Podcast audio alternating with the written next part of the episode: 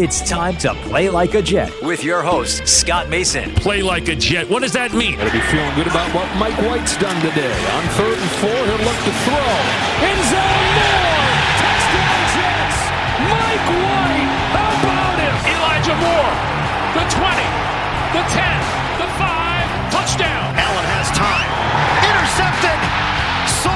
Sauce Gardner's got it. Breaking away. Garrett Wilson. Wilson, a big play downfield. Wilson still going along the sideline. He's not going to go down. Allen tripped up. He could not get past Jermaine Johnson. Oh, look at the speed of Breece Hall. He's done it again. Breece Lightning. 62 yards for the touchdown. Rodgers in trouble again, and he's sacked again by Quinnen Williams. What a beast, number 95 for the Jets. Listen, thank you. From the PlayLikeAJet.com digital studio, this is Play Like a Jet. My name is Scott Mason. You can follow me on Twitter at PlayLikeAJet1. And it's time to answer your mailbag questions with our friend who's the editor over at the Jet Press, Mr. Justin Freed. Justin, let's start the mailbag answering a question from Michael Backus, who says Do the Jets go veteran quarterback or draft a quarterback like Anthony Richardson in the first round? I'd be very surprised if the Jets picked a quarterback in the first round for a couple of reasons. First of all, if they keep Zach Wilson, I can't imagine having him and then drafting another quarterback on top of it. They're not going to want to rely on a young quarterback who's going to have to develop and may not be ready to play right away. And in Anthony Richardson's case, what everybody will tell you is that he has all the physical tools to be a good NFL quarterback, but it's going to take some time. I don't know that that's something that the Jets can do, at least not as a 2023 starter. And I also don't think they're going to use a top 10 to 15 pick on a guy that can't help them right away because they do have a win now roster. They just need to add a quarterback to it. So I think they're going to try and go veteran. Having said that, Justin, you and I were talking about this before, and we're going to have a lot of conversations over the next couple of months until the Jets figure out what they're going to do a quarterback about how this can go. But this is really the way I see it. The pipe dream guys are not coming here. Aaron Rodgers is not going to be here. The Jets are not going to get Lamar Jackson. Tom Brady is not going to come here, even though a lot of Jets fans tell me they would stop watching the Jets if Tom Brady came here. I would be all for it because I think Tom Brady could help the Jets win. If you want to hold a grudge, that's fine. We'll just disagree on that. And then there are a couple other guys that could potentially be available, but I don't think they will because I think push comes to shove, they'll get franchise tagged. Jared Goff, Geno Smith, Daniel Jones. Maybe Ryan Tannehill gets released, maybe, but he's 35. He's coming off a major injury. I just don't know what he has left at this point. And then you look at the two guys that the Jets could potentially get that are good enough to be legitimate starters and actually make the Jets a playoff team Derek Carr and Jimmy Garoppolo. The issue, of course, with Jimmy Garoppolo is that he's missed 40% of his games over the last five years. He's had major injuries in three of the last five seasons. And if you bring him in here, he could be hurt week one. You just never know. But there's a very high probability of an injury with Jimmy Garoppolo. Derek Carr to me is the obvious choice if you can get him because he's a top 12 to 15 quarterback, has been for about a decade. And on top of that, he doesn't miss games. He plays full seasons. If they can't get Carr, though, they may have to just bite the bullet, get Garoppolo, and hope for the best. But like I was telling you before we started recording, Justin, one possibility that I kind of like, and he's not an established quarterback, and you'd be rolling the dice on him as well. But if you can't get Carr Garoppolo and those other guys aren't available, you're going to have to try and get creative with this in some way. I would call the Packers and I would say, look, Aaron Rodgers is clearly not going anywhere. He's going to play for the next two years. By the time he's done, Jordan Love's rookie contract will be over. What do you say we sit down and talk about a deal for Jordan Love? And then I would bring him in and then maybe have him battle with another veteran. And in this case, I would have Jordan Love as the presumed starter. He hasn't proven anything, no question about it, but You've seen his upside. He's flashed, especially this year when he played in the second half of that game against the Philadelphia Eagles. Look really good. He spent three years learning in that LaFleur offense, sitting behind Aaron Rodgers. You know, he's got the athleticism. And to me, he's much more ready to play now after learning for three years than any rookie you would pick in the draft. You know, none of the veterans, other than the guys that I mentioned, are good enough for the Jets to be able to make the playoffs. So, not getting to the playoffs with Jacoby Brissett or Gardner Minshew or Mike White or somebody like that. So I would rather take a swing on somebody like Jordan Love and hope it turns out for the best than end up trading that 49ers package, something like two firsts and a third, to move all the way up to draft a quarterback that A, you don't know is going to be good, and B, even if he is, is going to probably take a year or two, like we just said with Anthony Richardson, to really begin to play at a high level. Yeah, there's always a Joe Burrow or a Justin Herbert or somebody like that, but more often than not, it takes a guy time. So that's how I would do it. Assuming that those guys that I said are pipe dreams are not available, you go all in to try to get Carr. If that doesn't work, you go to get Garoppolo. If that doesn't work, you go and trade for Jordan Love. And honestly, Justin, even if I got Garoppolo, I'd probably try to trade for Jordan Love anyway because he's still fairly inexpensive for the next two years. And he's only 24 years old. So if you bring in Garoppolo, A, you know that Love knows the offense and he's young and has upside. And B, if Garoppolo gets hurt, he's a guy that you can put right in there. So I actually think Jordan Love is an intriguing possibility. He's not my first choice. I think Derek Carr would be the guy that you go after without question. But if you can't get Carr, you can't get Garoppolo. Jordan Love to me is the guy that would make the most sense as far as taking a risk. Yeah, uh, there's a sense of urgency with this Jets regime right now. Joe Douglas knows it. Robert Saleh knows it. They know that they need to compete and make the playoffs in 2023. Mm-hmm. And if they don't, their jobs are on the line that alone is why I find it just incredibly hard to believe that they would draft the quarterback, uh, you know, in the first round or really anywhere where they expect that guy to play a significant role this season, this or I should say next season. Uh, if they are the only way that they would ever draft the quarterback in the first round is if they are beyond confident that whoever they're drafting is going to start year one and contribute at a high level. And I don't think that there's any scenario where they're going to be that confident. So you know, as much as Jets fans might not want to go the veteran quarterback route and they don't want to settle for mediocre or above average, they want to get their own Josh Allen, their own Patrick Mahomes. It's not going to happen this offseason, you know, unless you land a pipe dream like a Lamar Jackson, right? It's just, it's not going to happen this offseason. They're going to do everything they can to fix that quarterback position and fix it quickly and fix it with somebody who is a significant upgrade over what they have right now. Um, and that's not a guy like Gardner Minshew. That's not going to be a Jacoby Brissett. They're going to get somebody who is a proven starter, who is at least an average starter. Then that really limits your options to Derek Carr and Jimmy Garoppolo, unless you are making you're going out and trading for a Lamar Jackson and Aaron Rodgers. You're signing Tom Brady, right? Like unless you're doing the the the unlikely scenarios, right? It's really just kind of Garoppolo and Carr that that make the most sense. Because, like you mm-hmm. mentioned, Geno Smith's probably getting franchise tag. Daniel Jones, he's not going anywhere. I don't think Jared Goff's going anywhere either. And unless unless one of these teams does end up trading for Lamar Jackson, then you have a whole new situation, right? Say the Giants trade for Lamar Jackson. Now Daniel Jones, he might be on the market. He might have been sent back to Baltimore. Who knows what happens there, right? But right now, realistically, you're looking at two guys, and it's Carr and Garoppolo that are like your true, realistic, significant upgrades. Um, I'm definitely with you. I'm on the Derek Carr train. I think he's also significantly better than Jimmy Garoppolo, and he's proven to be a lot more durable. But either way, they're going to bring in somebody that they think can make, take them to the playoffs in 2023, and that's not going to be a rookie. Play like a Jet. Play like a Jet from David. He asks, which players can the Jets cut and or restructure to help fit an expensive veteran quarterback under the cap and also make necessary changes in free agency.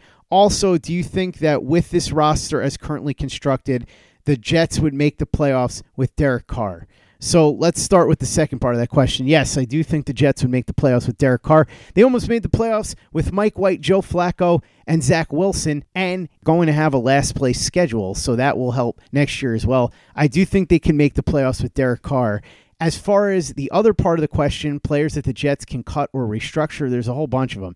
I would imagine Laken Tomlinson's going to have to restructure. He's due to count $17 million on the cap next year. He hasn't played anywhere near justifying that salary. Corey Davis may wind up getting cut or restructured. That's another 12 million. So right there, you're talking about 30 million dollars. And then after that, Connor McGovern, I'm sure they'll try to re-sign him. We'll see, but he comes off the cap, and that's eight or nine million dollars. Maybe they replace him with a cheaper alternative, or even a rookie that they draft you look on the defensive side of the ball, and there's plenty of candidates there. First of all, Lamarcus Joyner's gone. He's inexpensive, so that doesn't really matter.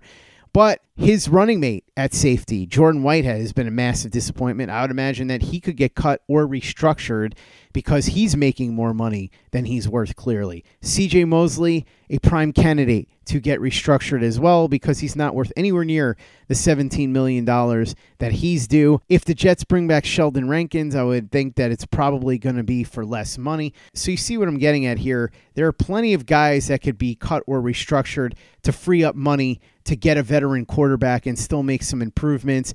And there are plenty of other ways that they can do this too. They can do voidable years and different salary cap tricks. So I think they'll be fine. I don't expect them, besides quarterback, to look to make a huge splash in free agency. I think they'll try to fill most of the key holes in the draft other than quarterback, but they will make some additions. I would expect at least one linebacker, at least one safety, and I would think an addition or two on the offensive line.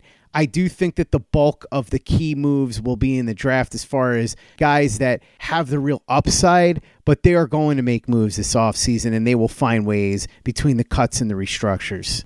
Right. Yeah. I mean, for the first part of that question, or I guess the second part, uh, yeah, the Jets make the playoffs if they have Derek Carr, or at least you could assume they would. Um, they had the worst quarterback play in the NFL this year statistically and Derek Carr is at worst an average quarterback. So you figured that they would have won one or two more games if they had Derek Carr. Uh, and it's the same thing, you know, if they have him next year, as long as this roster plays relatively the same, you would think they would make the playoffs. Um, as far as, you know, any kind of players they can cut or restructure, I will say this first with restructures, I, I know people kind of just throw that word out there around a lot.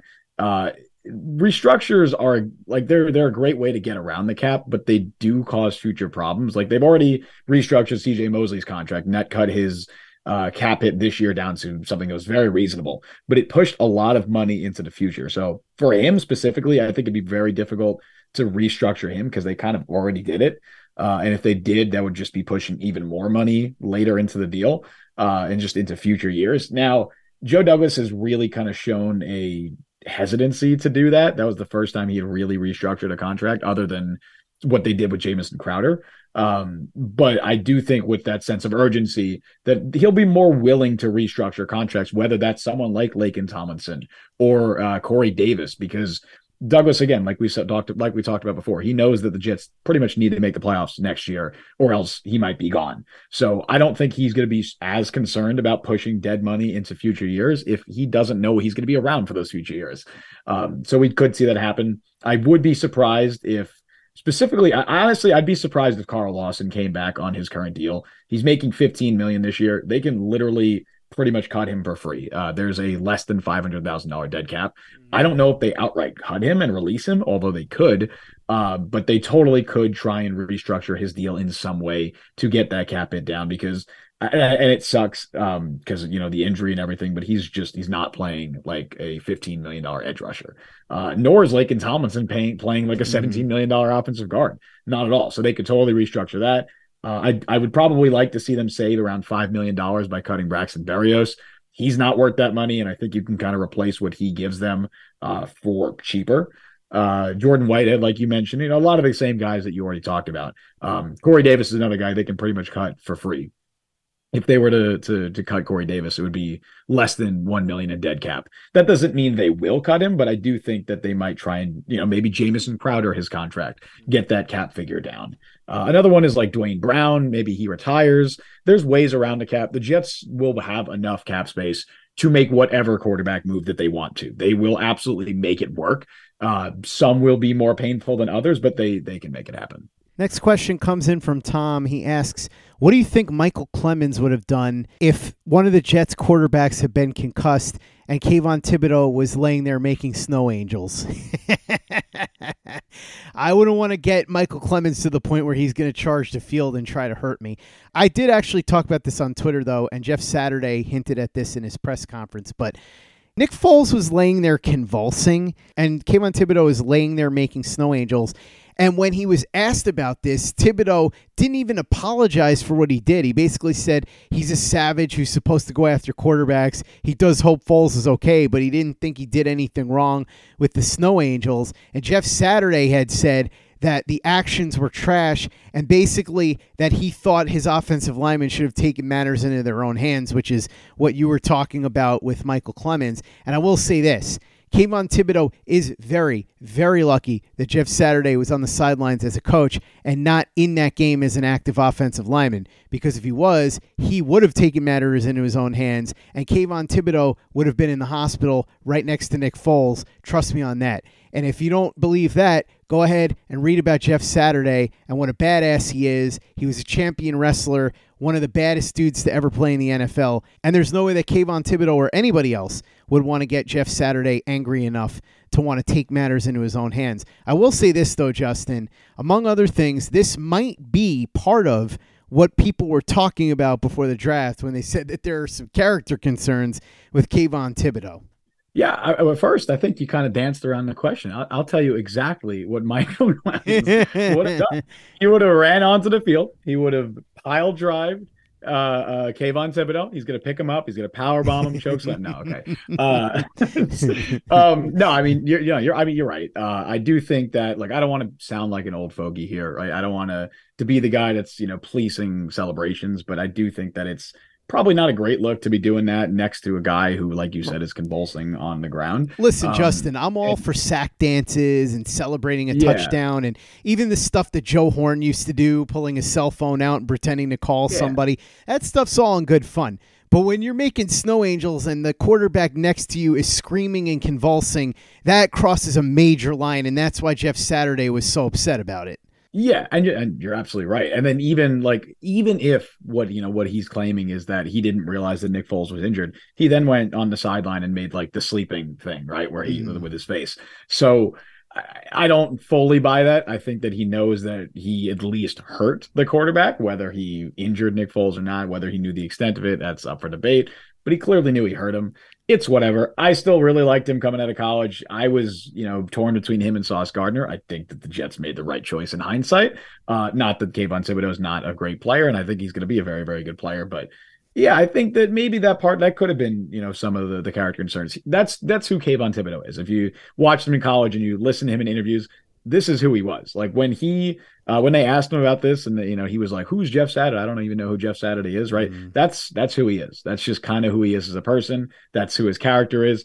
It's what it is, and I think you kind of see that in like someone like Jalen Ramsey, where if they're talking trash and they could back it up on the field, you know, it's it doesn't really matter as much. But when they're talking trash and they don't they don't end up backing it up, then stuff might you know might go wrong. People might turn on them it, it's what it is. Um, but I guess to just kind of finish it off, yeah, I, I, think Micheal Clemons, if he was on the field, wouldn't have have taken too kindly to uh to Kayvon Thibodeaux doing that. And I'm not sure Kayvon Thibodeaux would have been able to get through that that as many snow angels as he did. There's also a big difference between talking trash as a normal matter and talking trash about a quarterback who's laying there convulsing. Again, I think that crosses a line. And he's going to do something like that one time. And somebody like Jeff Saturday is going to be on the field and is going to hurt him. And he is going to deserve it. So if I were him, I would probably take a look at my actions. And if I were Brian Daboll and Wink Martindale, I might pull him aside and be like, look, Kayvon, we appreciate the passion.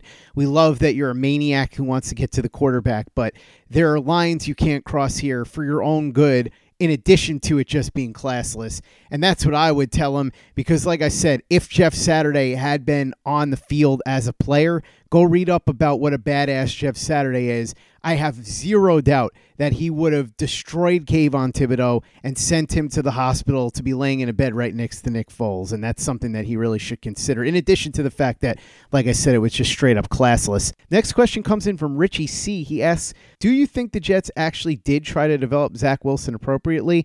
They tried to build up the offensive line in the running game so it would not all fall on him. Plus, they have a really good defense, which masks some of his deficiencies, yet they get killed for where he has ended up. I do think they tried. Obviously, in the offseason, they tried to get Tyreek Hill. They tried to get Deebo Samuel. That didn't work out. But they did get Garrett Wilson with the 10th overall pick, and he was awesome this year. He may very well still win Offensive Rookie of the Year. They tried to make upgrades on the offensive line. They did have some bad luck, though, unfortunately. Laken Tomlinson, who was a Pro Bowler a year ago, ended up not playing anywhere near what they were expecting from him. Elijah Vera Tucker, who was the blue chip player that they got in the first round last year, he ends up getting hurt. Mekhi Becton, the blue chipper that they got in the first round in 2020, he ends up getting hurt. They drafted Breece Hall, who carried the offense for the early part of the season, and that was the strategy. Lean on Breece Hall to touch the ball 20 times a game, take the heat off of Zach Wilson or whoever the quarterback is, and rely on your defense to hold the opposing team to a reasonable point total. And like I said, it was working. But then, of course, Breece Hall got hurt.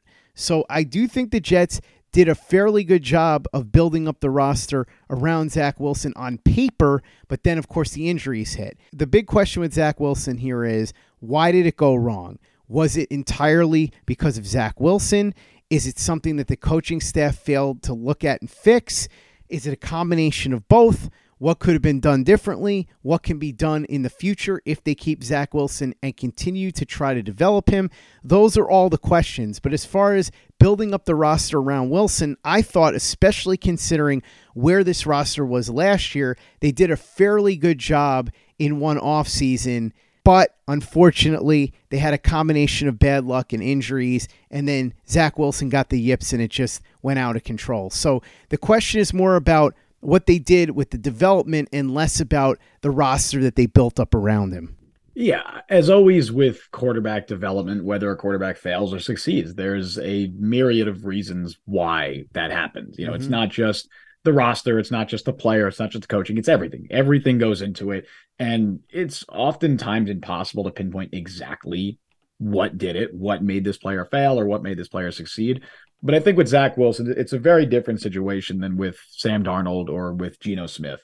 I think that Zach Wilson's had a very good situation for a first and second year quarterback for the most part. A lot of times when you see a quarterback get drafted, especially second overall, they're not put in a position to succeed early on. And I think last year you can absolutely make that excuse with Zach Wilson. I think this year he's had a certainly good enough roster around him uh, to succeed, right? Or to at least not be the worst quarterback in the NFL for consecutive seasons.